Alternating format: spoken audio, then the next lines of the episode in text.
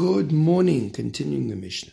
A person who learns Torah lishma, Torah for the right reasons, tzaddik, it prepares him to become a righteous person, chassid, devoted, yashar, straight, ne'eman, faithful, umrachak menachait, and it distances him from sin, umkaravas and brings him close to merit. People enjoy advice from him and wisdom. Bina, understanding, gvura, and strength. Shnema, as the Pasuk says, Li Eitze, with me, Hashem says, is advice, v'soshia, and wisdom. Ani Vina, I am understanding, Li Gvura, and mine is strength. So now what are we referring to over here? So the Torah that a person learns actually helps him grow step by step.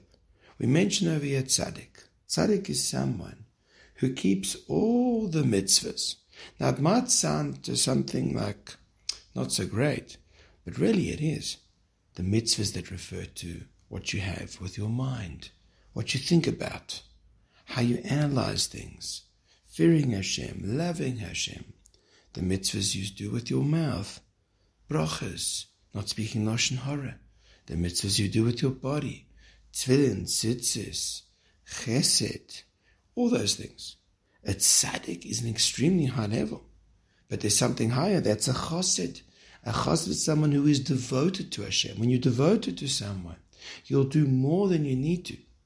And that's a chassid. He's not satisfied with just doing the basics. Yashar v'neman, he's straight and he is faithful. When a person can be straight, when a person can totally remove himself from any crookedness, distance himself from sin, brings him close to merit, and people enjoy his counsel, they enjoy his advice. It's interesting. What do they mean they enjoy? They can feel from him that this is the truth. They can feel from him that this is not coming from his own desires and own wants. Unfortunately, many times in life, a person often is motivated by his own desires when he gives advice to someone else and what's going to benefit him.